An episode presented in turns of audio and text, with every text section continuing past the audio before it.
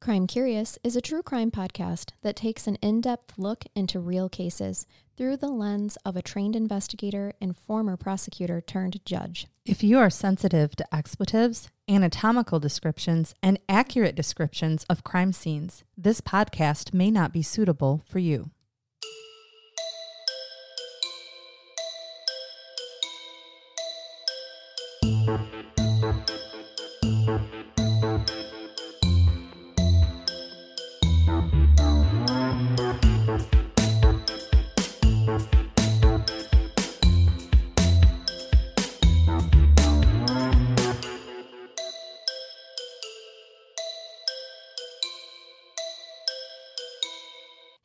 Or someone you love been a victim of a crime that's still unsolved?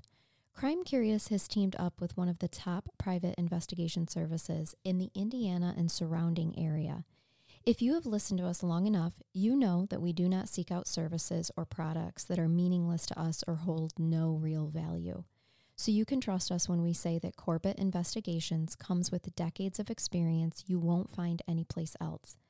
Corbett Investigations is run by a former homicide commander of one of the country's most successful homicide units, has put over 400 people in prison for homicide, handled over 1,100 death investigations, and solved 33 cold case murders. To be real with you, Mr. Corbett had a really difficult time telling us what we should highlight in this segment because he does not like to sound like he's bragging. Solving crimes has been his life's passion, and he has never done it for the accolades or recognition. He has a whole team behind his services that help him be so successful, as they specialize in things like blood stain analysis, ballistics, crime scene reconstruction, and forensic pathology, just to name a few. When you contact Corbett Investigations, you talk directly with Tim Corbett. He is hands on with every case and can travel anywhere that's needed to get the job done. Corbett Investigations prides itself on honesty, truth, feet to the ground, real investigation work, and the strength to stand up to whatever is in the way of solving the crime. Corbett Investigations specializes in complex homicide cases, sex offenses, and criminal investigations that are old and new. Tim and his team have a reputation for finding witnesses and information that others could not.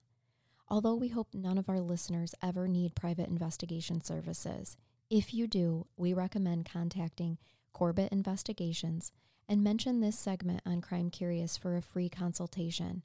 Contact Tim Corbett today at 574 229 8115.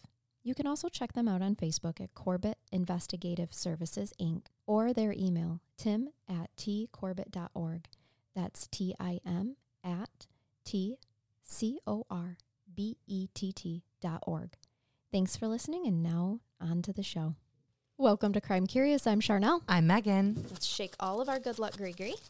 There we go. I'm two fisting it You are with the Chaz and the bone. with all the spiritual gree yes. All right, we're off to a good start. Now, Megan, this week I am bringing you a controversial case because we haven't had one of those in a, a Okay. hot minute. And you like testing me. I do, and it it is going to be. It is a controversial legal case. So I'm bringing you your faves, really All right. here, and And I'll be careful. Excuse me, there was a frog.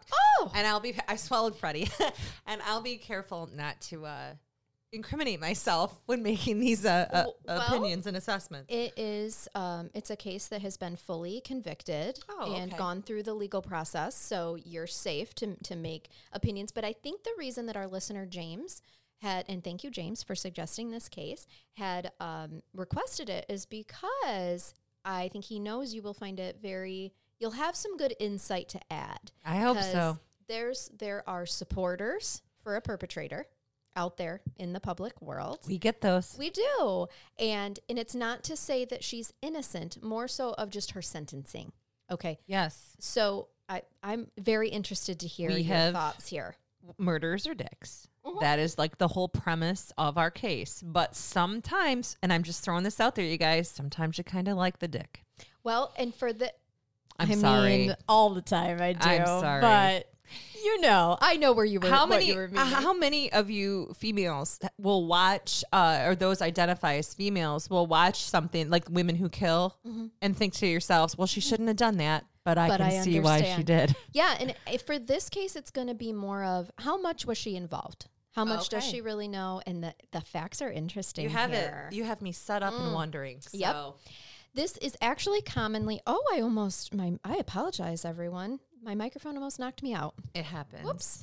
and i Uh, would have covered briefly without panicking unless you stopped breathing in which case i would have been like You could have just press the stop button press the stop button could have taken my notes and just been like, and Charnell's knocked out, so I'm going to be carrying on now. Uh, this is this case is commonly referred to as the Sarah Pender case, but it's actually not one of the murder victims. Sarah Pender is one of the perpetrators.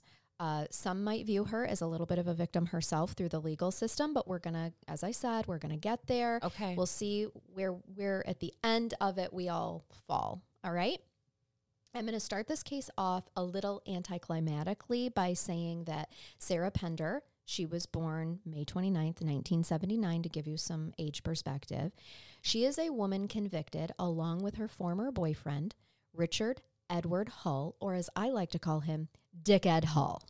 dick hall Yes, but his middle name is Edward. So if we if we shorten all of those names, Richard Edward Hall, his name is Dick Ed Hall. okay All right, a dickhead. we're just gonna call him dickhead He is dickhead. He absolutely is.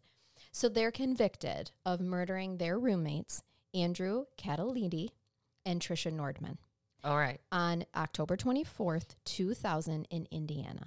Okay. Sarah was 21 at the time of the murders, and she has claimed ever since that she is a victim of a wrongful conviction. So now that I've told you the ending, I'm going to take you back to the beginning. all right All right. I just needed to set that scene so you understood what was happening here. is this so i can process as i'm going mm-hmm. through Yes. In 1997, Sarah Jo Pender graduated from Lawrence Central High School, and then she attended briefly Purdue University before she dropped out.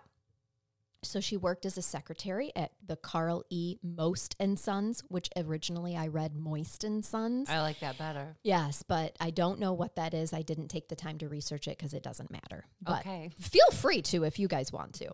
Uh, Richard Hall, Dickhead Hall, was 22 and her boyfriend at the time, and he worked as a, a bouncer at a bar. okay Now, he had a criminal history that included six misdemeanors and as bouncers will. I bet they're all for assault. You Possibly. want that person to be your bouncer. They're not afraid to tangle and they don't have a problem throwing someone out on their ass. Yep, they like to throw bows. They like They to do. throw bows and not the cheer kind. Nope. He also had two felony convictions for auto theft and residential entry. All Oh, right, so he likes to help himself Yeah, to things that don't belong to him. a little less desirable as a bouncer, in my Sure. opinion. But. Sure. So Mr. Andrew Cataliti, 24, and Trisha Nordman, 25, they are the victims here. Um, at the time, they were actually both fugitives out of um, a Nevada correctional facility where Trisha Nordman was serving time for forgery. I, don't- you know, I mean, forgery. Calling her a fugitive is a little bit of a stretch, but it was written that way. The several times. fugitive part is that she she escaped from justice. So she was probably either out on bond Uh-huh. or waiting to be sentenced or had been sentenced and was on probation or something and she took off. And that's called a fugitive from justice. Sure. And Andrew Catalidi was um, in for possession with intent to distribute methamphetamine. Yeah, so he is a PWID. That's a 20 year felony here. It's it's not good. It's not good. We've got some history Yeah. going on. According to the police, uh, Richard and Andrew reportedly sold drugs from their home. They were roommates. Remember this? These two couples were roommates, and they were they had a little operation going on. And they were selling drugs. okay? Roommates and entrepreneurs. And actually, later, Dick Ed Hall confirms that yes, they were doing that. All Okay. right. Um, some room for improvement by all four of them, I would say. I think we could probably agree, right? Yeah. Not to, to I'm not bashing the victims here at all, but we we they What were young in their t- early 20s. What you're telling me right now, though, is that in terms of criminal histories, um, our perpetrator here, she actually has nothing. She just No, she's she's she gone to college. It, it didn't work out for her. She drops out. Good for you. College ain't for everyone. no? And um, she's working and then meets this guy or he happens to be her boyfriend. So she's actually living with three people who have criminal histories and she does not. Right. The only thing that she's got going for her is that could be seen as negative is poor taste in men. Correct. That's all. okay. Yeah, she does not have a who criminal hasn't history. been guilty Absolutely. of that? And she's 21. Yeah. Who hasn't been guilty of that at 21? I Yeah. can't. If we were playing truth or dare, I'm just saying. Right.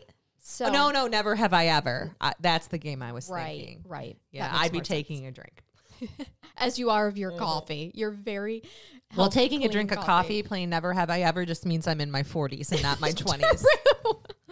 Oh gosh. So, how do two couples go from one or from roommates and essentially business partners to hating each other so much that one couple kills the other couple? Well, Because drugs. yeah, there's a lot of information out there about this case. So much so that I found myself feeling like I was wading through muck of misinformation, sin- like a lot of things that were sensationalized and just general like bullshittery, Yeah. which isn't a word, but it should be. Any type of, was there a lot of media coverage on this? There was. That's yeah. why. And there still is. And I think that we're not done. I think we're going to see things in the future, honestly, with it. But reports claim that while the couple were shacked up together, tensions started to rise.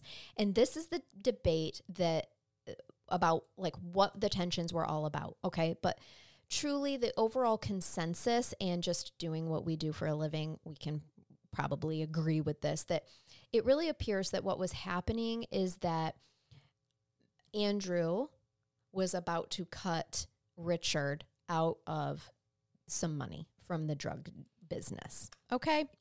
We've talked about it before. Drugs, sex, greed, Mm-hmm. and we throw in mental illness because that's like relatively new for, you know, reasons that people kill. Kill. Right. But for the most part, Mhm. drugs, sex, money. And I think in this case, we've got the drugs and the money. Yeah. According to a neighbor of this foursome, Jana Frederick, tensions had been growing for three to four weeks between the couples, and it mostly centered around Richard Dickhead Hall and Andrew Catalini the most. Okay. The girls are just kind of in the midst, just being the girlfriends. But this neighbor, um, who seemed to be at some point prior to the murders um like had had been kind of involved. Like it sounded like they were friendly neighbors okay? Like they were in you know kind of knew what was going on in each other's lives because this neighbor said that um Richard Hall because he had two felonies he couldn't legally purchase a firearm right and so he tried to actually purchase a weapon illegally from Jana Frederick's boyfriend. Yes. Okay? This Which is, is what, common. This is what people do. That's how Mhm. they obtain guns when they're not allowed to Right. because you can. Right. And Jana's boyfriend said, "No. I'm not going to legally Oh. sell you this this gun." Okay? But it's He's a stand-up criminal. Yeah, it, it's well, uh, Jana's boyfriend's not a criminal. Oh, he's not. No. But he's associated with them. well, he's neighbors. And so I think they're just like Unintentionally associated with Yeah, them. you know. Can you imagine somebody comes over who has a felony history, you know they're involved in some type of drugs that and they're like, selling methamphetamine? "Yeah, dude, can you uh, sell me a, one of your guns?" Right. Uh, Right. no. That's registered to meet? No, thank you. No. no, I'm just going to borrow it. I'm just going to use it tonight. Right, right. oh, in that case. Oh, yeah. yeah. I'm just going to go coyote hunting. Nope. No. So I think that this little tidbit is important because you have to remember, due to Richard's criminal history, he couldn't buy a gun, and there were others that weren't willing to sell him one illegally. Okay? Okay? Just remember that. On the morning of October 24th, 2000, Dick Ed Hall drove Sarah Pender to a local Walmart for some necessities. Sarah purchases a 12 gauge shotgun, Yep. One soda, and a box of condoms. You know, just regular Tuesday things. You know, when we talk about things that make the cashier uncomfortable when This you is check it. out, that This is, is one it. of those things as Yep. the cashier. You would be like, huh. Mm-hmm. Listen, I got the gun, I got the condoms, and a soda for when I'm thirsty later. cheese out. I don't know why it was only one soda though, but it was very specifically listed as just one soda. The way that I would take that is that the other person that you're with isn't going to get a chance to drink it. Right, if I'm the cashier, that's how. I'm looking at it. Yes. And why do we need a Would whole you- box of condoms? They would do sell them as a single. I know, but I feel like people who buy a single condom are just looking for a, like a like a less satisfying night for her. You know what I find that I think that they're just being realistic. I don't need 12. No, maybe not. But I'm not saying I don't need 12. I mean, right, we often would need Right, twelve. right. That's the thing. He doesn't need Right, twelve. so funny. So funny. I'm gonna have a good night with a shotgun and one condom. I mean, you're like, what are you gonna do with her afterwards? This has explained everything. Hmm. Well, the later I'll tell you, the police do actually interview that clerk that made that sale. Yeah, what she remembered, didn't she? She did. Hell yeah, you do. yeah. Condoms, a pop, and a shotgun. Yep. You don't forget that sale for the night. On a Tuesday. the only thing that you should do is have other people come in and buy distracting things so she doesn't remember yours. Right. Right. You want to know what's really funny? When I wrote these notes, I literally wrote, you know, regular Tuesday things, and then I was like, oh, I better look up and see what day. It was a October Tuesday, 24th. wasn't it? Yes, it was. Felt it. Yes, it was. So anyway, the clerk says I actually watched um, Richard Hull Yeah. pick out the ammunition Yeah. for that gun, hand it, uh, bring it to the counter, and Sarah pay for it. So like she is validating like he was the one that was in charge here. I don't know who picked out the condoms and the soda, but the he gun did because he didn't want her to pick the ex, extra smalls out. she would have gone for it, right? It just ruins the whole Because night we're when she knows when she knows what size you actually Right. wear. Um, you know, Yeah. people have a lot of things to say about gun control, and we are not political, and we're not going to get into that here. But I do find it interesting that the person who she was with, clearly uh, helping her buy things and stuff, you know, to to just add something, a caveat to those type of sales that says everybody who's there should be run. Oh yeah, You know, Yeah. in case you're in a situation where someone's being forced, Correct. to do this. I agree. Um, yep. So you know, uh, just a just a thought. Don't crucify me, but Mm-hmm. there we go. So after the Walmart trip, and presumably at some point in time after they may ha- or may not have used the condoms and drank the soda, Car sex, of course. Sure, sure, sure. Uh, Sarah, they actually went out for a little outing for the evening with Sarah's parents. Oh, And then, yeah, and then they returned home about 11 p.m. Okay. And this is where things get a little hairy. Shortly after returning, Sarah left the home and took a walk. Now I'm this is like a midnight strolling. Okay? like, she left. like she needed to leave. Like there was something in there she didn't want to be around. Right. She just she left. She wasn't there. Okay. Okay. I'm going to tell you what we know of the incident per court records and interviews that Richard Hall himself later tells the police because obviously I wasn't there, right? So this is us piecing this information together. But Just as a jury would. Mm, exactly. And and truly this is from Court Court transcripts. transcripts. While Sarah was away, an argument broke out between Richard and Andrew regarding money. This is supposedly, this is where I say there's there's a little, you know, discrepancies about what this fight was really about, but I actually think it's still about the drugs and the money from the drugs because it is said that Richard and Andrew broke out into a fight regarding money that Richard's sister, Tabitha, owed Andrew. Oh yeah. Okay. So why I'm sure it wasn't for, you know, sexual Your favors. sister, so your sister still hasn't paid me for the, for the drugs I that sold I sold her. her. hmm Agreed. So Richard said that Andrew, who knew about the recently purchased shotgun, okay, went into Richard and Sarah's room to attempt to retrieve the weapon. This Is, Why? this is according to because the fight is escalating. So Dickhead Hall claims that Andrew said, quote, that he was going to kill my fucking family, end quote. So Dickhead Hall said that he attempted to prevent Andrew's action, which resulted in a physical struggle between the two men. So these two men are are in a kerfuffle. They're in a male skirmish. Okay. A male fluffle. Yeah, a male. We're in a male fluffle. And I call that a testosterone wrestling. Yes, they are testosterone wrestling. So somehow, though, during all of this, Dickhead Hall just ends up shooting Andrew in the chest.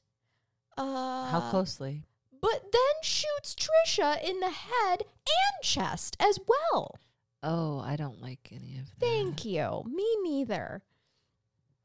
because uh kerfluffle over um this you know whatever somebody money, grabbed money somebody owing Yeah. money, whatever. and then oh my god i shot him right right. you would stop there and say trisha oh my god Call 911. call 911 i just shot my friend while we were fighting right because Yeah. that's gonna go over better than saying but you know what trisha i don't want you around to have to testify about this so i'm just gonna shoot you twice That's exactly what I put in my Twice. notes too. We know Trisha was collateral damage. of course she was He, right, right. she, Even he may not have planned on killing her, Her, but she right. that's exactly what collateral damage is. That's well now I have a fucking witness. Yep.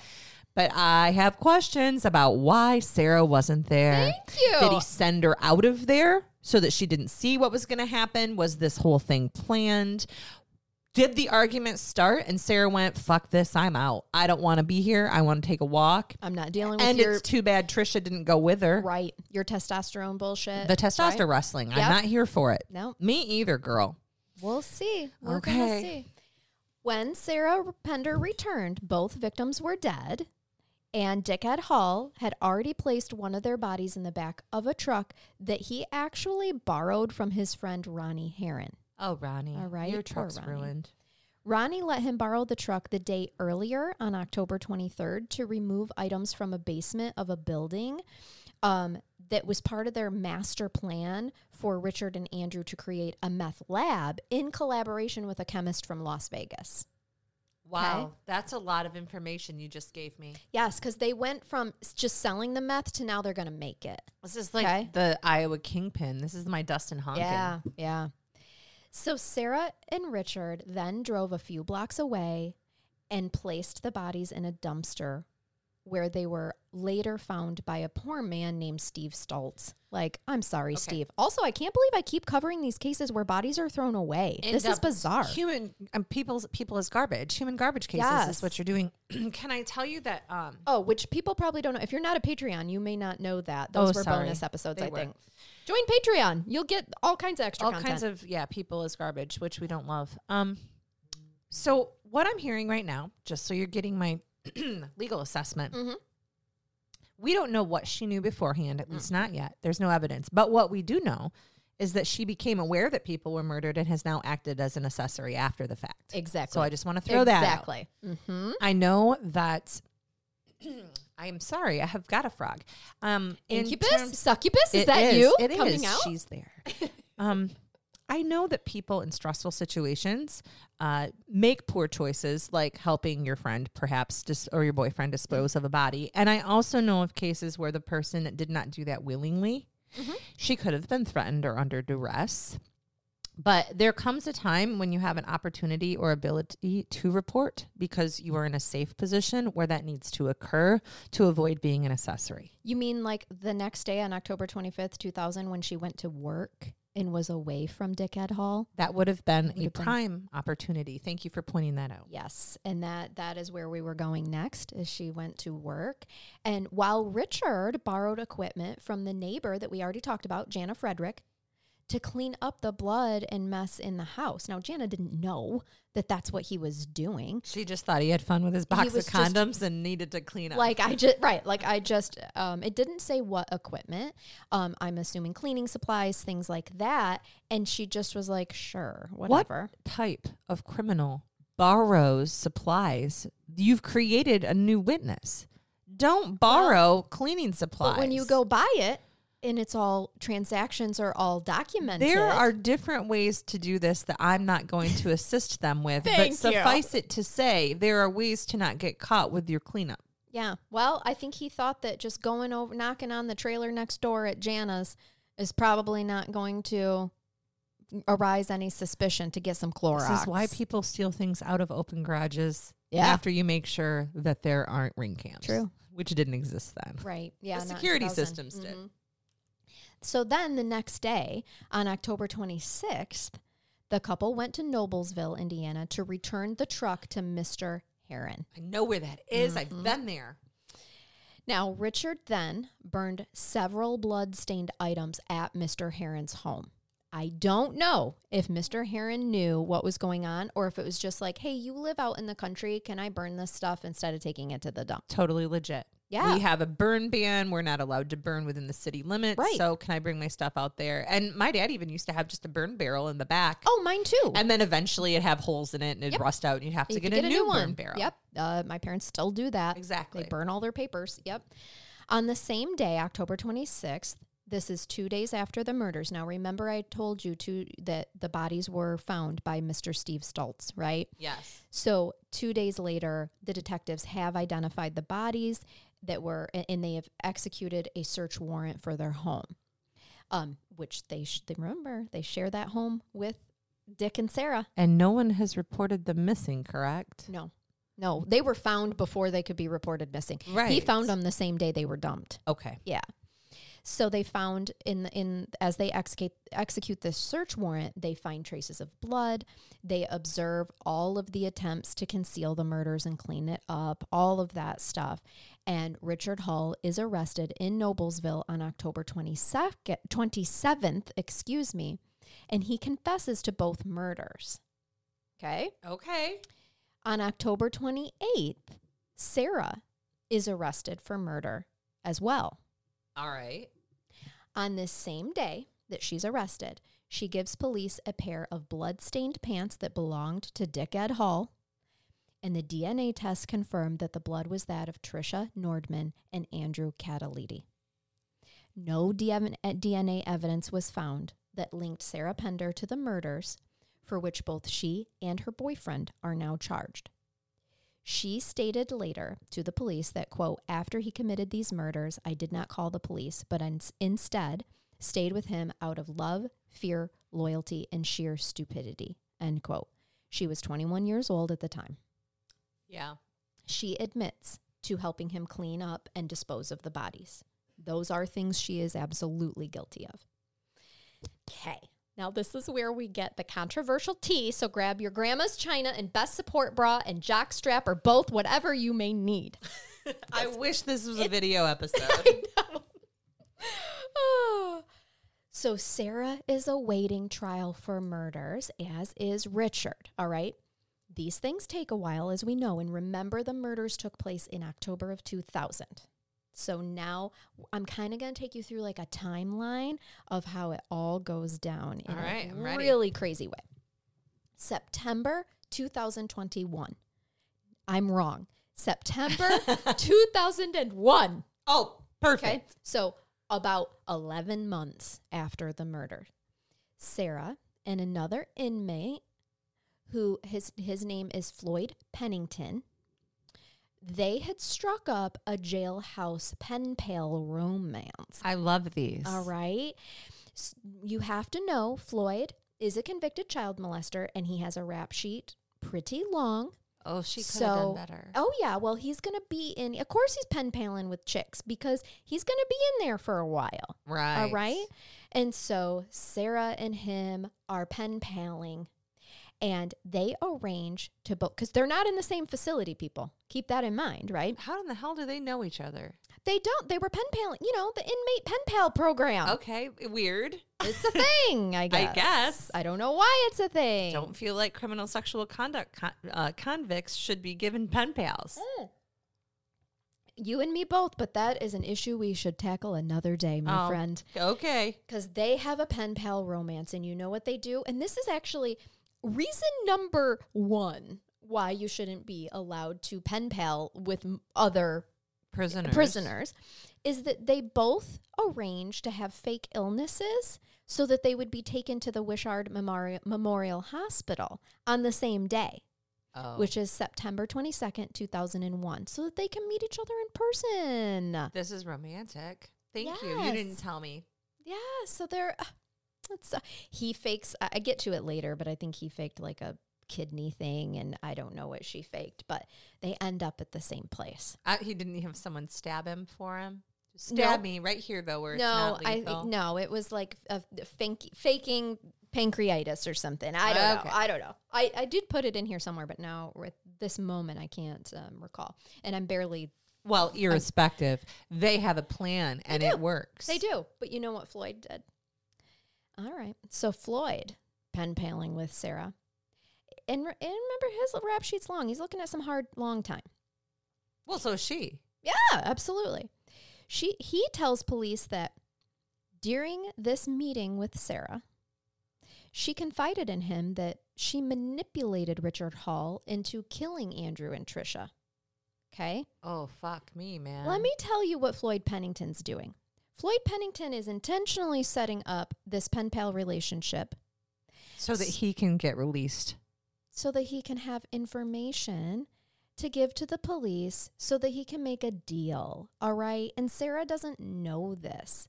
So the whole time that they're pen paling, the authorities are allowing it because he's giving them information. So authorities at the jail do intercept a letter that Sarah wrote to Floyd Pennington, allegedly, dated September 22nd, 2001. And the statements in this letter did confirm that the two were together at Wishard Hospital. Okay. Okay. But I believe the reason that the two were able to be together at Wishard Hospital Is because the police it. arranged it. They allowed it. Okay. Yeah, because, Because, otherwise, two inmates aren't going to be next to each other. What are the fucking chances that you're right next to each other in the same room or Not. within walking distance when you're supposed to be chained to the bed? They may have no, knowing that hospital specific rooms that are meant for prisoners. Um, Sure, so, of course. Uh, Jackson has a couple of very large um, facilities in it, and they all go to Henry Ford um, to that hospital when they need treatment, and they have very specific rooms for them. So you are likely to be in the same area as other prisoners. Okay, but aren't you supposed to be chained to the bed?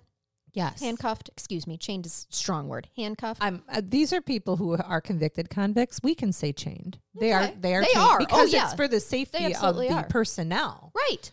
And the public. And very often, my my mother, who used to work there and take care of the prisoners as a nurse, said she was treated more kindly by those prisoners than anybody else because she was there to, to help the people who were truly sick. Sick. Right. I you believe know, that. so Yeah. they were chained and cuffed for safety purposes, but my mom never felt unsafe. unsafe.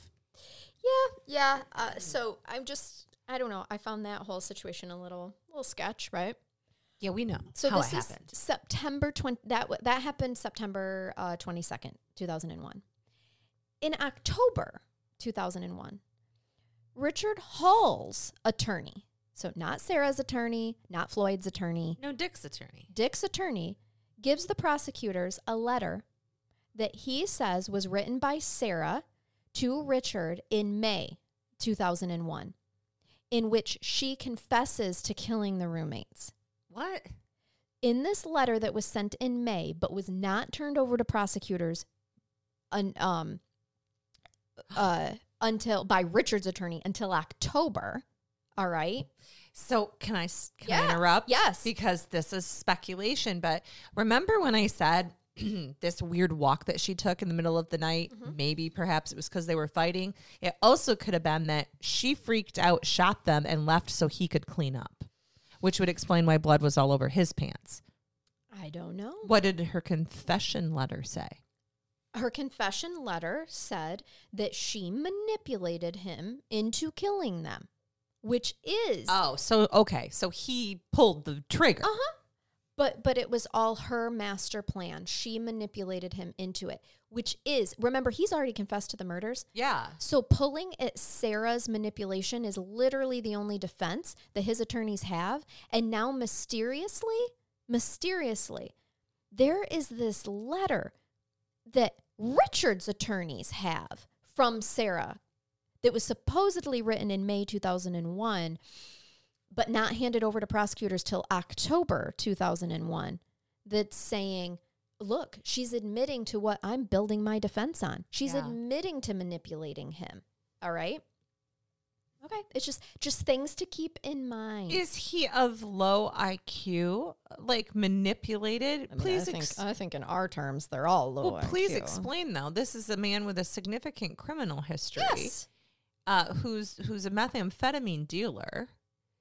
she has zero criminal history. How in the fuck is she manipulating you, d- dude?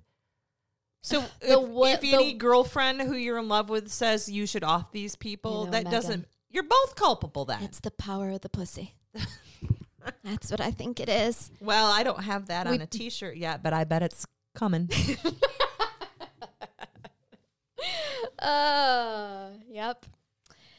Uh, So much I want to say, but it's a general, general audience off. Just- I'm just gonna let it go. We're um, let we're it gonna let it roll off the let it- tongue. Yep, sure are. Uh, definitely, definitely.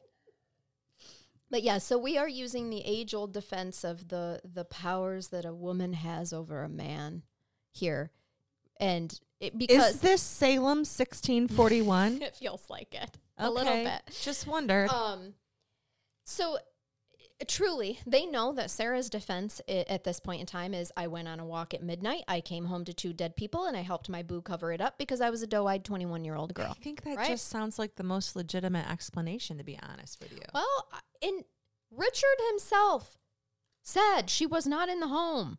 I, a fight broke out. I murdered them. Well, she helped he- me clean it up. he doesn't try to sell her out or incriminate her until they're in prison and they're not together anymore and she's in love with another man. And when I don't even know that he knows that, but his pro- his attorneys have to build a case somewhere. Well, his attorneys might know that because at They some might. point in time, you know, I can't believe that the, the prosecutor, the police, they're not, they should be subpoenaing these letters, these records. we So get how- to it. Okay. Don't thank you. worry, we get to it. So Sarah Pender's trial was held at the Marion Superior Court in July 2002 with James Nave, N A V E, Yeah. as the defending attorney. Or Nave. Maybe Nave. I don't know. We're just going to call him James because his last name's not important. Now, Larry Sells is the prosecuting attorney and the presiding. He comes up more, so that's why I want you want you to know his name. We like Larry? We don't. We're indifferent to We're Larry. indifferent. We're going to see. It's yet to. It remains. Larry presents information. That's it remains Larry's to be seen. Okay. Yeah, yeah. Because I think I don't think we've seen the end of Larry in terms of Sarah's case. So, yeah.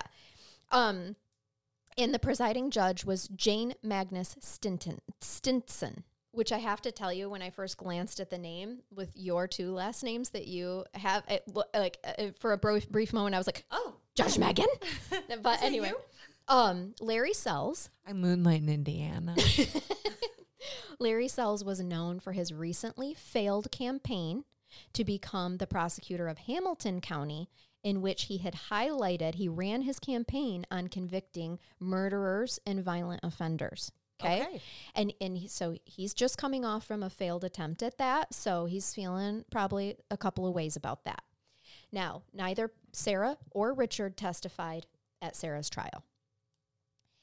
Citing the fact that Sarah had bought the murder weapon on the morning of the murders and that she later helped Richard dispose of the bodies, Larry Sells told the jury that she had planned the murders and had manipulated Hall into committing them.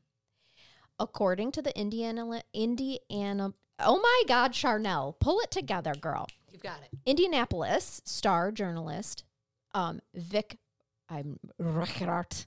I'm not gonna, it, it doesn't even matter. No.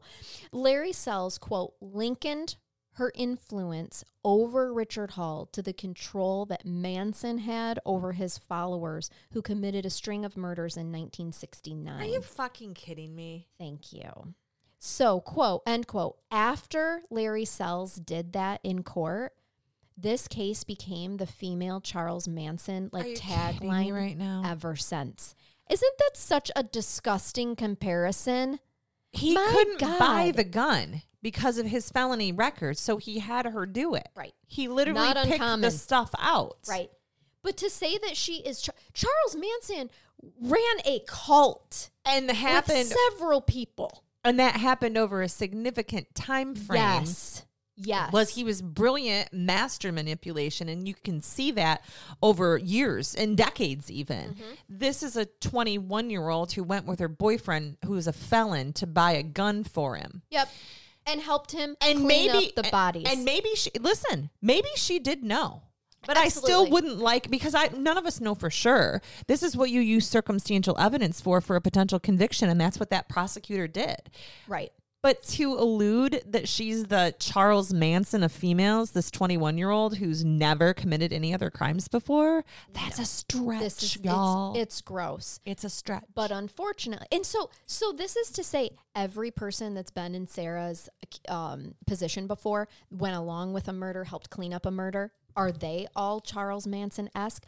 For that matter, any other person who has manipulated somebody else into killing, like look at the um, oh my god, the recent Munchausen's uh, case. Oh, why is it? Gypsy? Gypsy? Thank you.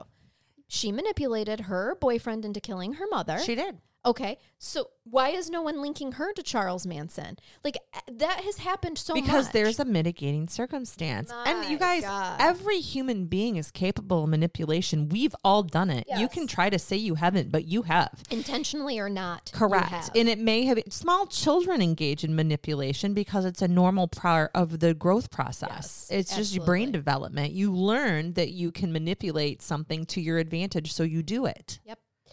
So this this takes off. This takes off in the media, and it set it gives it gives people an idea that they think they know about Sarah. Right, the people who aren't sitting in the court and listening to the actual testimony and the actual facts. Right, they're they are hearing, oh my gosh, this woman, she's as bad as Manson. She her powers of manipulation are as strong as Manson's. That says something. So, to prove Sarah's guilt, Larry Sells relied chiefly, and I do mean chiefly, on the letter Yep, I knew it. that was allegedly sent to Richard from Sarah in May 2001 and the testimony from inmate Floyd Pennington. I need to tell you more Who was about manipulating her so he could get out? correct, and I have to tell you more about Floyd. Please. Um, and and remember, while I'm telling you these things, that Floyd's testimony was a large part of the prosecution's argument that the jury heard. But they don't. But the jury isn't hearing the stuff I'm about to tell you about Floyd. Okay. All right. At the beginning of September 2001, so right as they are, um, you know, m- trying to meet, they met on September 22nd, 2001, in that hospital, right? Floyd was a habitual offender and a violent felon awaiting sentencing on a robbery, a recent robbery conviction. So he's awaiting to be sentenced. He also had a previous record for child molestation, a crime for which he had received a five year sentence in 1989 on September 20th, two days before meeting in that hospital with Sarah, 2001, he met with a detective by the last name of Martinez. Okay, saying that he could arrange a meeting and have Sarah Pender admit to him her responsibility for the murders. Okay, as I've I I have so many things to say right now. I know. As I told you before, the two had started a romantic pen pal relationship, and by September 2001, they had exchanged 75 letters. Okay? Can I just say something right Mhm. now? Of course.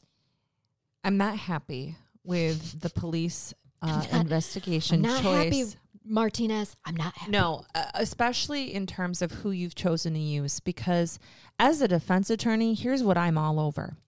A convicted child molester is an inherent groomer. They know how to groom children into per- allowing them to perpetrate on them and continually sexually abuse them, especially if there have been multiple victims. So you just took somebody who is a master groomer, given them to a 21 year old who's never been convicted of any crime before, engaged in a relationship through letters where he was 75 letters. 75 letters to allow him to groom this woman. Mm-hmm. That's where I am with this. I think all of that should be thrown out. I I think as a judge, I would have a very hard time with that being presented to allow that information in. Yep. Well, I hate jailhouse shit anyway. I you know, know, you that. do. I know you do. Some is inherently believable, but this isn't through the pipes. But I don't believe that these details were allowed in court because it's all about Floyd Pennington's history. It's not about what what was allowed in court was that they had a pen pal relationship, they had exchanged approximately 75 letters and that they arranged to meet. What wasn't put into court though was the the dates, Megan. So uh, Floyd meets with Detective Martinez on September 20th, 2001. Okay. Yeah. And then they meet at this hospital. They arrange to meet at this hospital and fake an illness on September 22nd, 2001. After this meeting with Detective Martinez is when Floyd wrote to Sarah Pender to arrange the date of where she would fake being sick and, and it would and they would meet at Wishard Hospital. How did that letter get processed and sent to her within 2 days? How uh, that fast?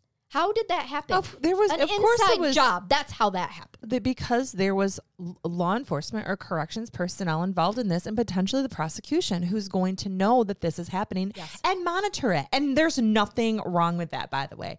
Prosecutors' offices can monitor those jailhouse things. It literally tells you that you don't have an expectation of privacy in, in certain things coming in and out of prisons, okay? Right, right. Including telephone calls. Sometimes people are thrown off by that whole, this phone call is being recorded from a correctional institution. They ignore that, by the way, Mm-hmm. Yeah. and say things anyway. What I'm still not loving is that you saying that that information about him didn't come into court because, you know, he's just the whatever. You absolutely have the right to impeach that witness. Yeah. You absolutely have the right Yeah. to do that. Any defense attorney who's good, who hasn't violated in some type of ineffective assistance of counsel, is going to bring that up and crucify that person. I would. Thank you. And they they did not. So there's, just- I think there's some ineffective assistance of counsel here if that's the case. I agree. She I could be guilty as hell, you guys, but I'm just saying through the legal system right now, she's being failed at this particular point. absolutely. I agree. He did. I was right. It was a fic- it was a kidney problem. He faked. Um, I just got to it in my notes. He faked a kidney problem. Now I don't Like want. getting stabbed in it, because maybe that would have been helpful. I don't. I don't want you guys to think that it was the detectives that sought out Floyd and arranged all this through No, Floyd, Floyd to frame this Sarah. himself. Exactly. Floyd reached out to detectives and said, "I've been ex- having a pen pal relationship. Let me give you information. Let me meet her on September." Okay, so like I just didn't. I wanted to make that clear. No, but and you making that clear makes it even more important that he would have been impeached and questioned on the stand because he did this on his own. Why? agreed. Because he wanted something, because he was going to get something or thought he would get something out of it. Yep. And even if law enforcement never sought him out, you know that at that point in time, they're going to start making some agreements. Yes. You are allowed to ask somebody on the stand. It is just totally admissible.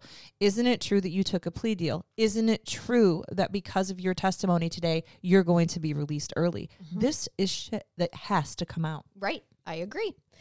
So the two do make or do meet on September 22nd after he faked his kidney problem. Okay. On September 28th, 2001, Floyd met back with the detective uh, Martinez and he gave a statement that said that he had been able to talk with Sarah Pender alone for three to four hours. And he said that when they were left alone, I'm sorry, they met together three to four hours and they were left alone for a half an hour. So let me, you know, make that clear. Sorry about that. Sarah admitted to him in that half an hour, Not recorded. right, that she had planned the murders, coerced Richard Hall to kill both their roommates, and that she was present in the house during the murders. That's allegedly in that 30 minute time frame what he told convicted child molester Sarah or Floyd Pennington. All right. Hold on. I can see your mouth, but this is important. 11 days after agreeing to testify against Sarah, Floyd Pennington was sentenced for his robbery conviction. And it was not as harsh of a sentence as it could have been. And I'm going to give you another fun fact about why we don't do shit like this. In 2008, when he was, a, was released, he committed another rape within months of being released. Okay. That's the kind of person he is. Absolutely. That's why I wanted to include it. I kind of jumped to 2008, but I needed to just let you know after he testified against her for this. This this is the kind of stuff that he was that he continued to engage in. I don't like that presumably the hospital meeting's happening because now law enforcement does know that this uh, relationship is going on. It, it wasn't, it, it may have been masterminded by him, but law enforcement, corrections, the prosecution, someone knows to allow for this meeting to happen. Why wasn't it recorded? Why wasn't there a camera fixed someplace? Him wearing a wire since he's potentially working with them at this right. point. State's witness, right? I am having a problem then that he talks about what happened during a half an hour conversation that no one else observed. And we're just supposed to believe And we're just supposed to believe him. Let me tell you a little more about Detective Martinez. In 2006. Well, good because so far I'm not a fan. Oh, you still won't be. In 2006, he moved to Idaho where he worked for the um, Ketchum Police Department. And then in 2008, he had to hand over his resignation following uh, an evidence mishandling scandal.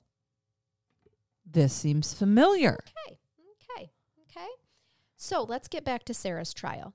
As we know, the testimony of child molester and rapist was used hev- Floyd Pennington was used heavily against her. But also, I mentioned this letter that was handed over by Richard's attorney to the prosecution in the fall of 2001. In the letter, Sarah Pender took responsibility for the murder. It said, quote, I wish I could go back and change the events of that night.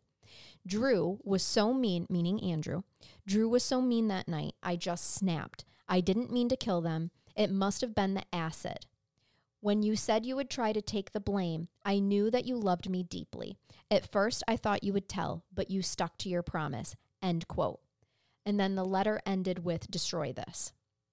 Now, this is where it gets bullshitty. Did she write it? Forensic document examiner Lee Ann Harmless, ironically, is her last name, testified that the letter had been written by Sarah Pender herself. Defense attorney James contended the letter was a fake. He said that Sarah Pender was no clever criminal mastermind and that the murder was not a cleverly planned criminal act, it was an act in the moment. He argued that Richard Hall had shot Andrew and Trisha because they were about to cut him out of a big drug deal. Okay? But regardless, um I also need to say something that I think I say later about the letter, but I'm just going to tell you right now. All the letters that had been exchanged from uh, between Richard and Sarah had been written in a feminine, um, like cursive. Yeah. This letter. I know men that write like that too, by the way, but I know what you mean by that pretty flowery. We'll get to the men that write like that. Um, we will? We will. I we will. See, you know why my brain I just know. reads yours. It does. We're such a vibe over here. We're a vibe. Cracks me up. And someday when we start recording our episodes, like for video, people are going to see that you can't see my notes. No, Like, not at all. funny. Um, so the letter, this letter that Richard's attorney handed over to the prosecution, it was all in a feminine print, not cursive. That means something to me Me too. as a person who very s- specifically and characteristically writes in cursive. Me too. I I very rarely print something. Um, maybe if I was making a list, but I'm gonna be honest, I can't really remember the last time I printed anything. You I might print a random letter. You know, the only time that I print and I still have a hard time maintaining it for longer than two or three sentences. I do it on search warrants oh, there you go. because it says print, and then signature, so I do it then. and because it, it needs to be very clear, right? Mhm. Cursive, you can, i everyone has their own style. Mine's beautiful. You can read every letter. But when you print, it's very clear and intentional when you're trying to write, right? That's the only time I print is when I'm trying to make sure that there is no room for error in the directions I'm giving you. Fair. So, anyway, So now we have a printed feminine letter coming. Yep. It, but those are the th- no. We have what I'm pulling at here are the two main pieces of evidence that was used against Sarah is this testimony from Floyd Pennington and then this letter. This letter that a a, an, a write handwriting expert says was for sure written by her, but all of the other letters were written in cursive and this one incriminating letter was written in print. Right. That's so 75 exchanges That was between her and between Floyd. her and Floyd We're also in cursive. were in cursive. Mhm. I, I, that's what I'm saying. So there was so much to compare to. Right. Was there an independent handwriting expert employed? No. Why? I don't know. Defense uh, attorneys use of counsel. De- in- ineffective assistance of counsel. Sorry, It yes. de- defense attorneys, come on, man, woman, please. Well, we'll get. Pros- good prosecutors and good judges do not want defenses to fail. No. When I was a prosecutor, the worst thing ever was to be up against a defense attorney who was bad. I want to be up against the best defense attorney ever so that I don't have to preserve my case and his mm-hmm. for a mistrial. Right. Right. I'm frustrated. And I don't recall the amount of letters that were exchanged between Richard and Sarah, but it was ceased. Like they they stopped their communication in July of 2001. Um, When she found out he sold her out, well, it was actually ceased by Detective Martinez. What but allegedly by then Hall's attorney had already had that May 2001 uh, letter. But He why didn't he up. hand it over until October to the prosecution? I don't I don't know. that's the problem. There's so much to have delved into that required almost separate hearings and and I maybe there were maybe there are hearings that are not public record that were out of the scope of Maybe. the the public um, that occurred to uh, allow them in but I I'm, feel like no because Sarah would have brought, Sarah is very very vocal, Vocal? about her case. Yeah, Okay. I think that that would have come up. Um August 22nd, 2002, she was found guilty of murder and sentenced to 110 years. okay Richard Hall pleaded guilty to avoid trial. His defense at, had been that he had been influenced by Sarah Pender at the time of the murder. He was considered at that time by the court as a uh, that that was considered as a mitigating factor. He received two 45 year sentences, so his sentence is less than Sarah's. two 45 year hmm and she got 110 years. each She got 110 years total. okay He got two 45 years. all right All right. I mean they're close the, the, either way they're gonna both die in prison Sure. But this isn't where we end. oh I didn't think so Oh no, we still got pages of notes. Okay. So strap in. I told you to get your best support bra and I'm wearing it Richard Hall actually wins an appeal for a new sentencing in 2004. Okay. I'm I'm listening Sarah's had been denied, I figured but Richard wins an appeal. He shows up on May 4th, 2004 for resentencing, and the judge actually increases his sentence to 90 years because they found there was an aggravating factor. Let me tell you what that aggravating factor is, Megan. The aggravating factor is that there was a notarized affidavit in which he admitted the forgery of that letter that we have been talking about, and it contradicted his earlier testimonies. Okay? he admitted that it was forged Yep. Despite a handwriting expert saying it was her Yep. shocking This is actually what it said. The court found, quote, an additional aggravating factor that arose since the original sentencing, which actually in is very serious. Richard Hall appears to have committed perjury in an effort to help his co-defendant manipulate her way out of a criminal criminal conviction for the very serious offenses of murder. End quote. In a signed affidavit, Richard Hull himself recanted and admitted that the letter that his attorneys provided to the prosecution in the fall of 2001 was a forgery. In it, he explained that while he was detained at the Marion County Jail, he showed samples of Sarah's handwriting to fellow inmate Steve Logan and asked him to write a letter for him. this fucker Logan wrote a lot like a woman. Told you we would get to the men who write feminine. I'd charge him again In return, you decided to take the stand and testify he remember that do letter was a huge part of Sarah's conviction. yeah there's grounds now for a appeal for a mistrial on hers. You would think. Well, no, you would know. You, I know this. It's something I know. Yep. There, you, there's a piece of evidence that is I- I- exculpatory. Yes.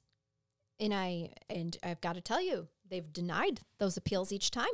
But they found that it was pertinent enough to resentence him to more to jail time. increase his jail time. But they won't use that Yes. as a potential mitigating circumstance. I feel like I'm missing something legally here. Like somewhere, some a judge in Indiana is like, "Listen, Judge Megan, you forget this," and I and. I and then I've done That's something what wrong. I keep searching for too. Like I can't. what came out about Sarah's involvement that shows that she was so manipulative that they will not allow these things to be part of her uh, oh, a resentencing They used something a forged, a now known to be forged letter to sentence her. Yes.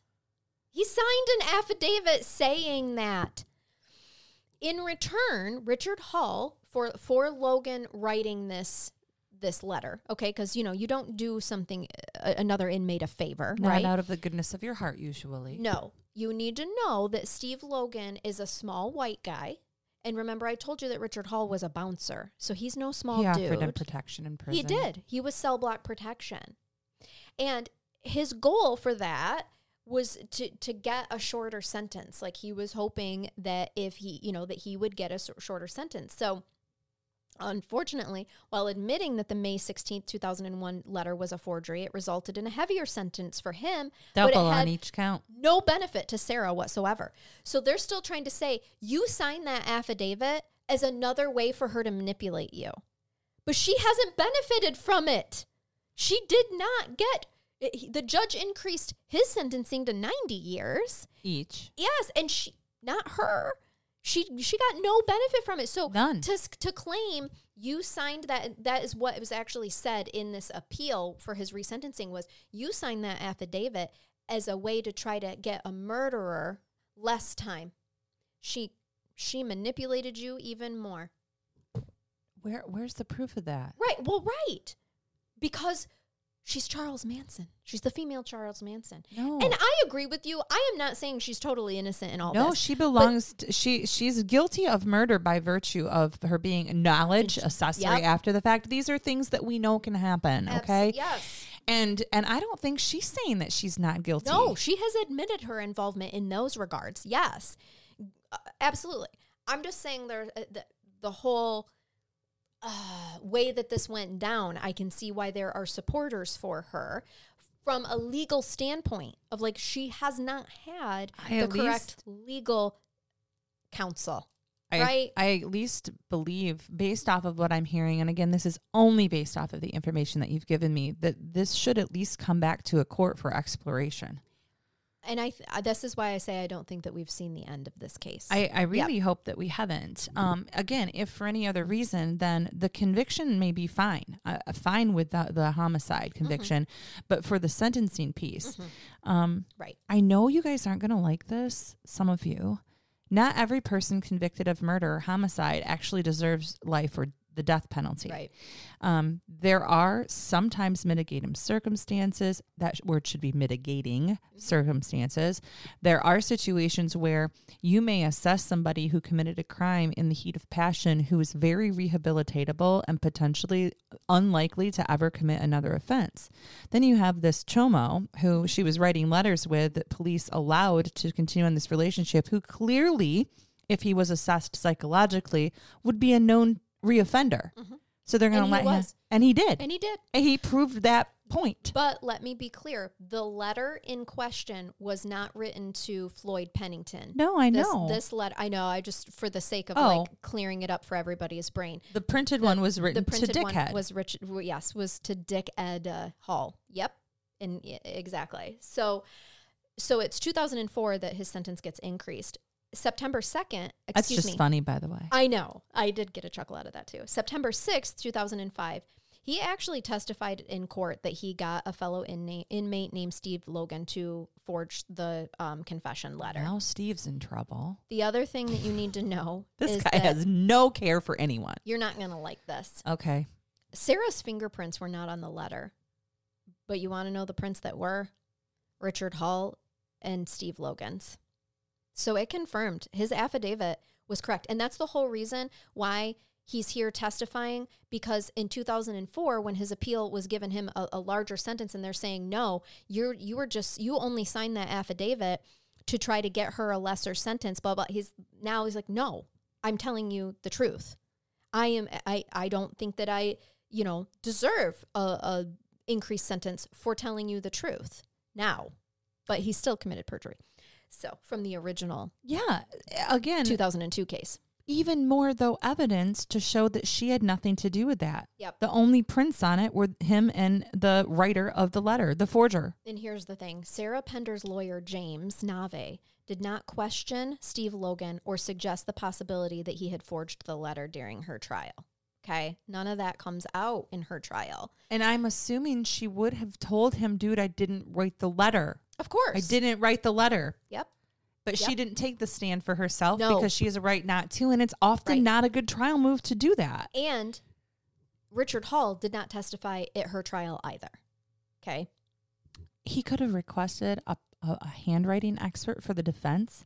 If a prosecutor has a handwriting expert come in, you can, as a defense attorney, request a private reassessment of that. Well, I think at the time, so Sarah's Sarah's trial was first because he was admitting. So he admitted, got less time, right? I'm sure as part of the whole. There is a the plea deal. Plea deal, right? Exactly. And so it was. I don't think that he expected to get the the 45 years for each prisoner, or um, excuse me, each, each death? murderer. My my apologies there. Um, and so it's after that fact that he's like, wait, wait, wait.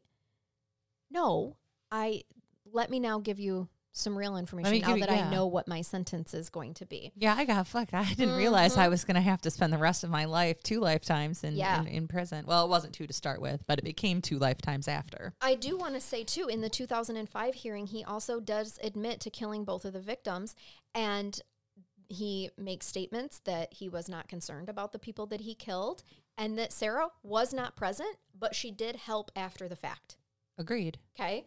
So she's, I mean, there's guilt there. She should be sitting in, in prison, but Yes. we are, she's sitting in prison on a factual basis that may not be true. The it wasn't allowed to be fully and wholly um, explored by the jury in her case because they weren't given all of the information. Yeah. And um, another fact that I wanted to throw in there too is that Detective Kenneth Martinez, as we know is problematic, he actually could not find the sealed envelope that this alleged letter came to Richard in prison. This is just bad Like that needed to come out. handling. hmm Well, and that's why It's he no called a- longer is a detective. Well, but it's Bad called a chain of custody. It is. And the prosecution has to prove that the chain of custody with any evidence that has come into their hands was followed. It was speculated that it had been already thrown away. I don't love that. And mm-hmm. I don't, I hope a jury was allowed to consider that, but they obviously weren't allowed to consider a lot of things regarding that I- letter. I agree. And some of that may be through the fault of the defense as well, by I the way. I agree. Yep.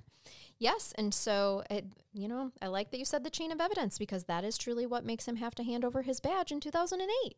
Strangely. Yeah, chain of evidence. He still he scandal. had, he had an evidence issue Mhm. in that he did not follow same. And well, and the other thing, Mr. Logan, he doesn't exactly admit that he wrote the letter, but he does testify at Hull's 2005 um, hearing that Mr. Hull had shown him letters of Sarah's writing and asked him to write some sort of letter as a way to reduce his charges or sentences, which Mr. Logan says he did not do, but he did review letters that Oh, she that's wrote. why his fingerprints were on them. Yes, yeah. On one occasion, according to Sarah, Logan admitted to one of her private investigators um, that Richard Hull had requested him to forge the letter to incriminate her. Yeah. He told that to one of Sarah's, Sarah's, private PIs. investigators. Okay. Yep. Yep. Now, Sarah's 2007 appeals are denied, so she decides to take matters into her own hands. You're not going to love this. She escapes from the Rockville Correctional Center, a maximum security prison that is 50 miles west of Indianapolis on October 4th, 2008. No, I don't love it. And you're not going to love this part. She did nothing but shoot herself in the foot with this because she had the aid of a prison guard, Scott Splinter Sr., and a former cellmate, Jamie Long. Now, I know. I've heard this. I think so. I think so. At the time of her evasion, Scott Splinter had been a corrections officer at the Rockville Correctional Facility for five years. The previous month, he had been placed in a pre trial diversion program for misdemeanor charge of battery. And although he was married with children, he was also engaged in an ongoing sexual relationship with Sarah Pender behind bars, which we've heard of before. All right. we have. Now, Jamie Long was an older older married woman. She had a criminal conviction of two felonies and 12 to 15 other types of con- convictions. Sarah and Jamie met in 2007 while they were inmates at the Marion County Jail, and they formed an intimate relationship. Jamie referred to Sarah as her wife while they served time at the Indiana Women's Prison in Indianapolis. After being released, Jamie frequently visited Sarah Pender. Okay. So this is where I say she's shooting herself in the foot because she is clearly manipulating, one I could know. argue, right? Yes. Jamie into thinking that they're having a, an, a, a relationship while she's also having this relationship with this prison guard, Scott, Yes. right? Because with intention of him helping her get out. Yep. She wants to get out because she feels all of her appe- her appeals are being denied and she knows when I run out of appeals, I'm screwed.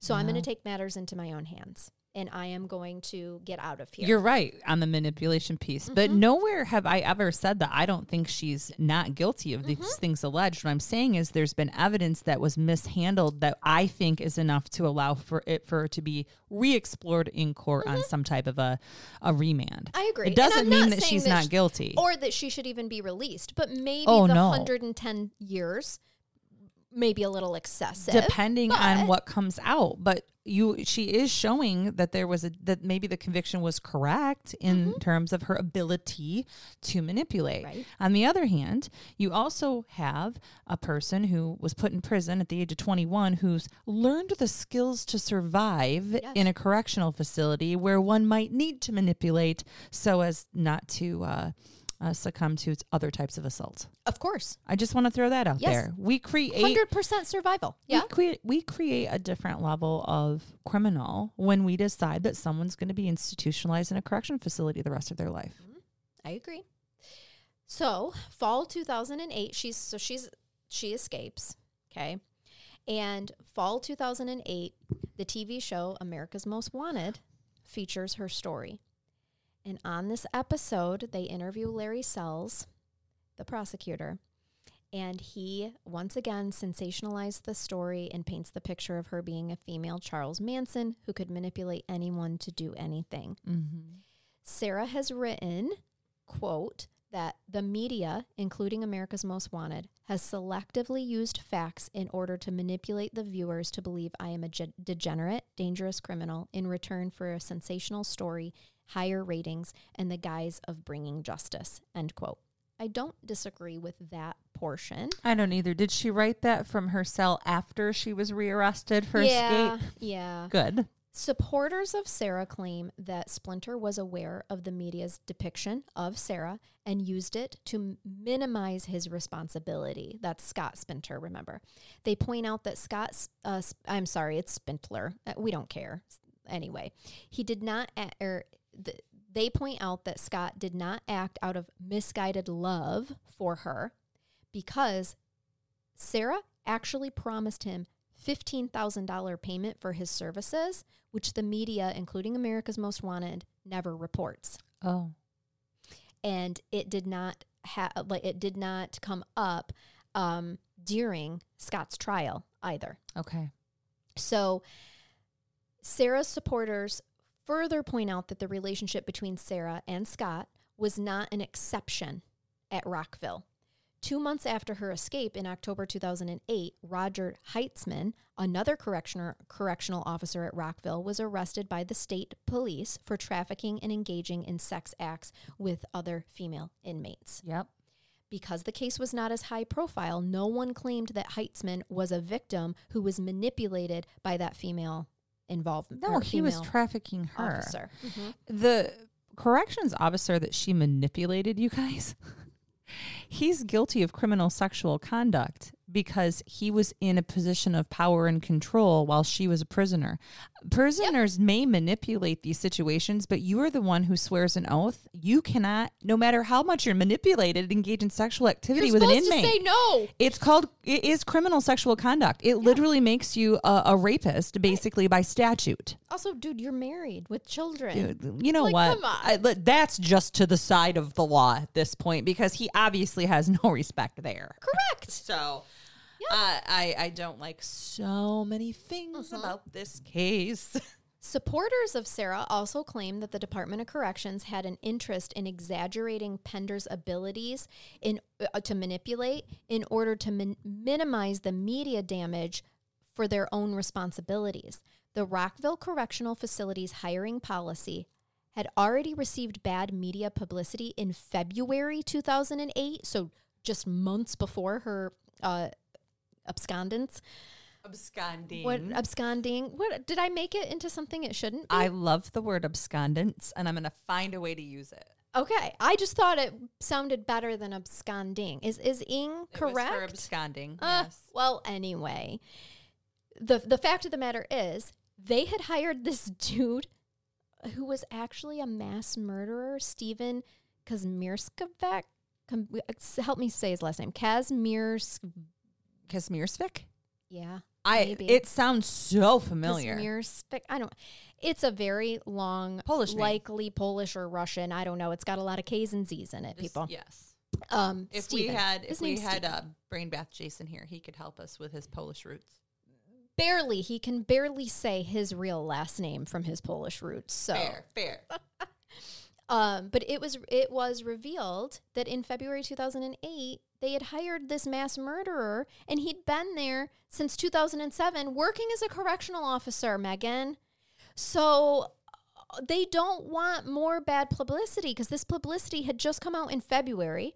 Then all of a sudden in August it comes out that the Scott guy, same year, 2008, the Scott guy is sleeping with this inmate and helps her escape. So they're like, "Oh yeah, let's let's grasp at the straw that she's a master Charles Manson manipulator or Charles Manson esque manipulator, I- right?"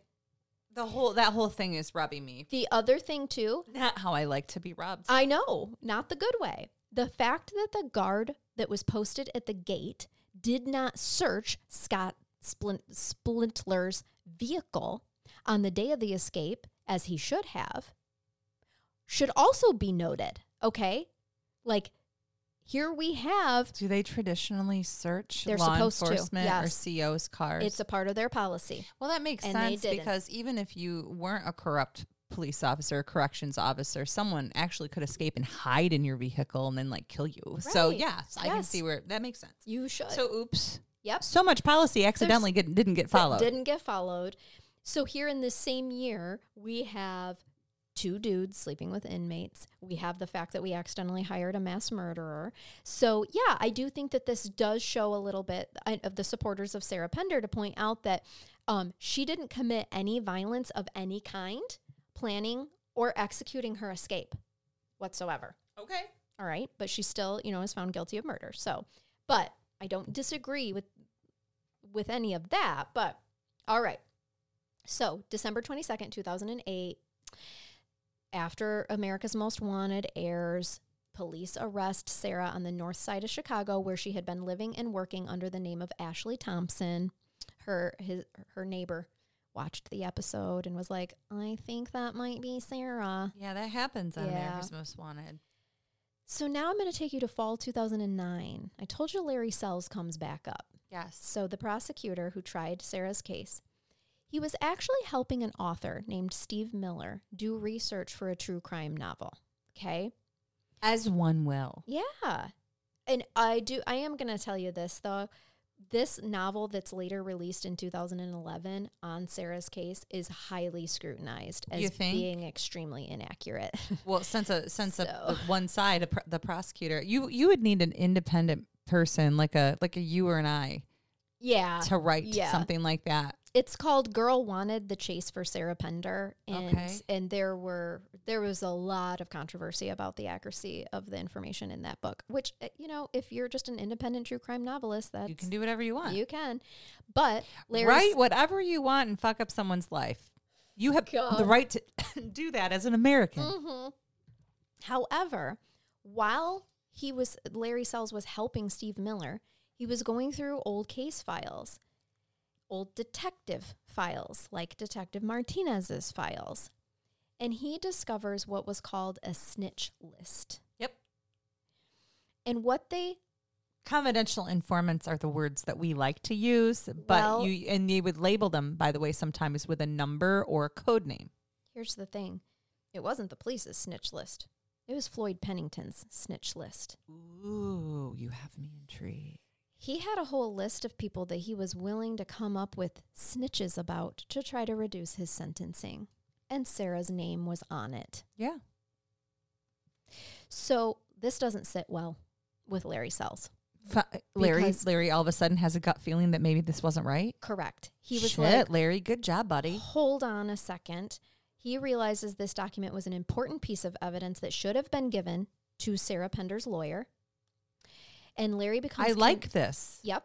He com- becomes convinced that Sarah was wrongfully convicted and he contacts Sarah's mother and expresses his willingness to help in an effort to get her a fair trial. That's all I want. Correct. That's She might be guilty, you guys, but it's an innocence project piece, and this is the prosecutor. Is He the prosecutor. prosecuted her. Yep. This should hold weight. Mm-hmm. And this is why I say I don't think that we have seen the the last of Sarah I have Pender's goosebumps case. because Larry just expressed like some exceedingly um, redeeming qualities for Yeah. me. Yeah. And makes me think that he did not have any type of inappropriate knowledge uh, that perhaps law enforcement investigators did. Yep. He was operating with what he was given. with what with the information that he had and was operating with against a defense attorney who clearly didn't know the type of appropriate things to object to. Or if he was objecting to them, he was getting overruled by the judge, in which Yes. case there's perhaps some, you know, bad decisions that were made there. So just throwing it all out. there. a- absolutely fair. Exactly. And so, um, as I said, Sarah did not help herself when she escaped from prison. Okay, that was not that was not helpful. But um, I agree with you. I think that through the writing of the trying to help Steve Miller research this book, he came across not only the snatch it list or snitch list, whatever the snatch list. That sorry, is epic. it was very the snatch it list. Snatch it list. it was a very long list with a lot of well-known cases at the time in the media. By the way, Wonder how many he was actually involved in. I had the same thought. Like, have they went back and made sure that he wasn't a key witness that testified in any of those cases? How many of those people were his prison pen pals? Right. So I I agree that I am happy that Larry has had a, a, a realization. I think that more information now has has become available for him and for him to contact Sarah's mom and say, I want to help you get her a fair trial. Not claiming she's innocent, guys. He just recognizes that legally she has not had a fair trial at all. And that is all, that is truly our right. Guilty or not, it is our right It to have a fair trial. And we say that a lot on this podcast. I think we have to give him a lot of weight to Larry because prosecutors swear an oath to uphold the truth and to present valid evidence. And if there's something exculpatory or that makes you feel in your gut that somebody you were prosecuting either didn't do it or wasn't treated fairly, again, you have a duty and an obligation to come forward with that in a way that defense attorneys do not, by the way. Prosecutors must. Mm-hmm. And he's coming forward. yes. He's coming forward and he's putting it right out there. Yep, yep. I like it. So that that's the case. No that's, shit. That's where it ends so far is just that they are campaigning to try to get her a fair trial. I don't think that her supporters are of the way of saying she's innocent. No, she's not. Right. But- Innocent. and she's not saying that. I mean, truly. But she may not be guilty of the exact thing that she's Right. been accused of exactly. or things. Uh, Yep. And if she is, she may not have been sentenced appropriately, at least based off of one key piece of evidence that we now know to be a forgery. actually two because Floyd Pennington's uh, he's the one that had the so it's those two key Two pieces key of pieces. yeah of evidence Thank that she you. was convicted on need to be thrown out and it all needs to be reevaluated. And we also need to drop the sensationalization of she's a manipulator of li- to the liking of Charles Manson and give her a trial without that tagline And to just be cognizant that her manipulating a prison guard runs right directly in the face of the fact that he was committing a felony criminal sexual conduct by engaging in that behavior with her through his employment. right I'm sorry. Right. You to me you can't mitigate away a person in a position of power engaging in those actions. He's far more culpable. And her creating an intimate relationship with another inmate is very normal. I just don't care about that me at neither. all. Um, me neither. Truly, You're going to develop intimate relationships with individuals who she's not she doesn't think she's ever getting out of prison. It's why she wanted to escape. Absolutely. So But that's she also created a family. It's also true, wh- right? Just as humans, we're going Yeah. to seek connectedness, connectiveness. You may go into prison for life as a straight person, but you're more than likely not going to stay that way. By the way, guys. or develop some type of affection or relationship. The, hu- the hu- a human psyche wants to be intimately involved It with does. another human. And feel human touch. yes, Yep.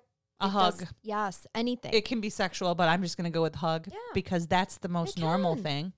Yes. And people and need to those be things touched. can lead to other things for our our connectiveness, our need to feel. I just an yeah, intimate I just don't know why that would even have been an issue or had anything to do with her previous actions. Because they wanted to say that she was manipulating. Well, she, she developed manipulated in, this she inmate. developed into this because she was put there. She uh, well, the She other didn't thing, ask to be put to prison for life.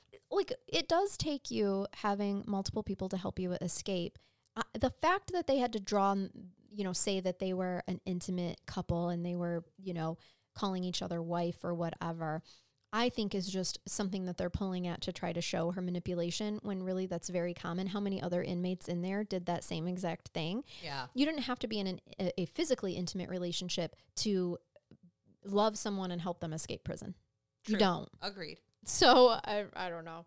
Yeah, so that's that's where that is, and we'll give an update if if Larry is ever successful in helping her get a more fair trial. Some recent things um, had come up in terms of of trying to get that, but I won't speak to it until it actually happens for your sake. So you.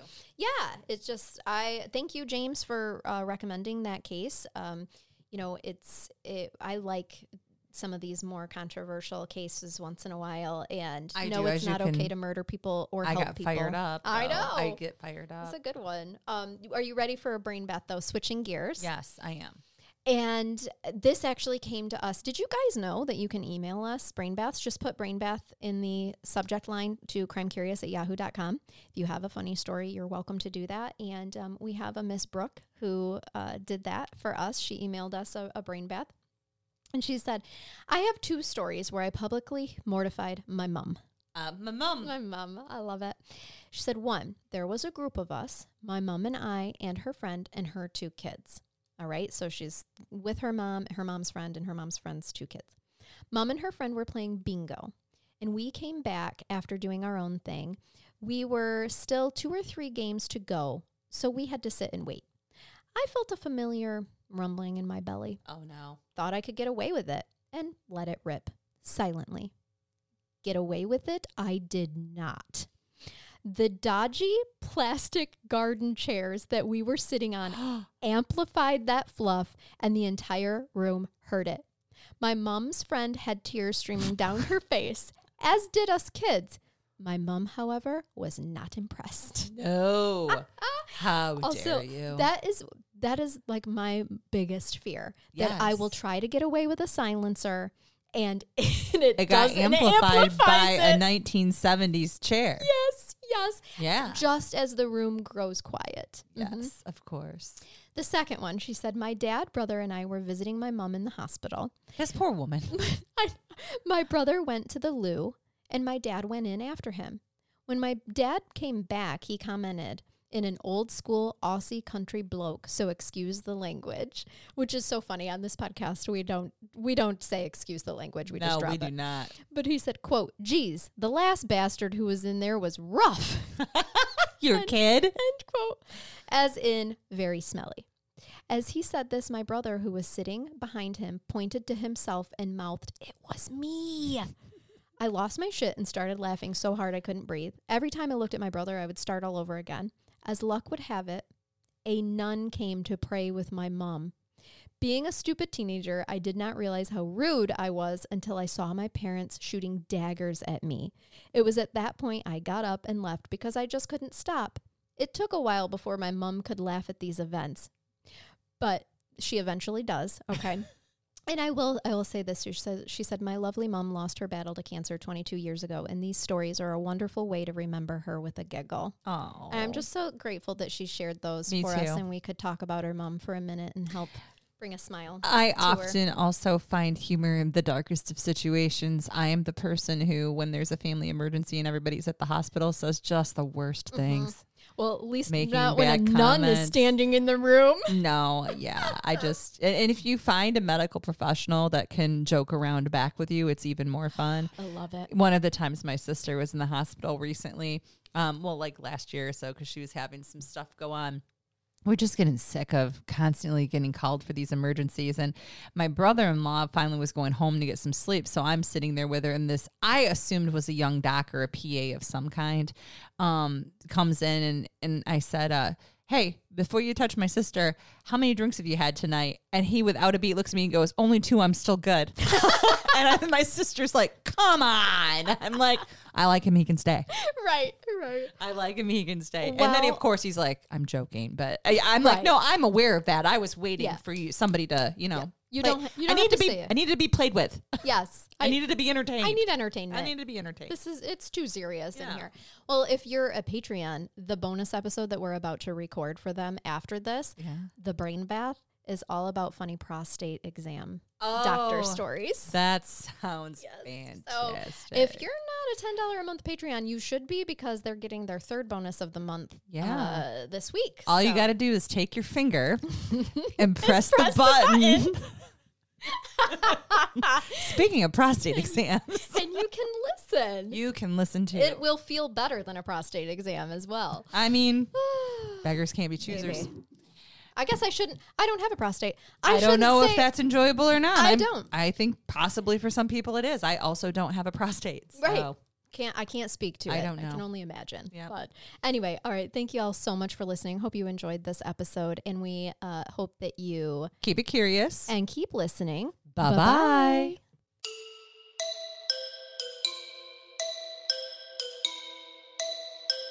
Bye-bye.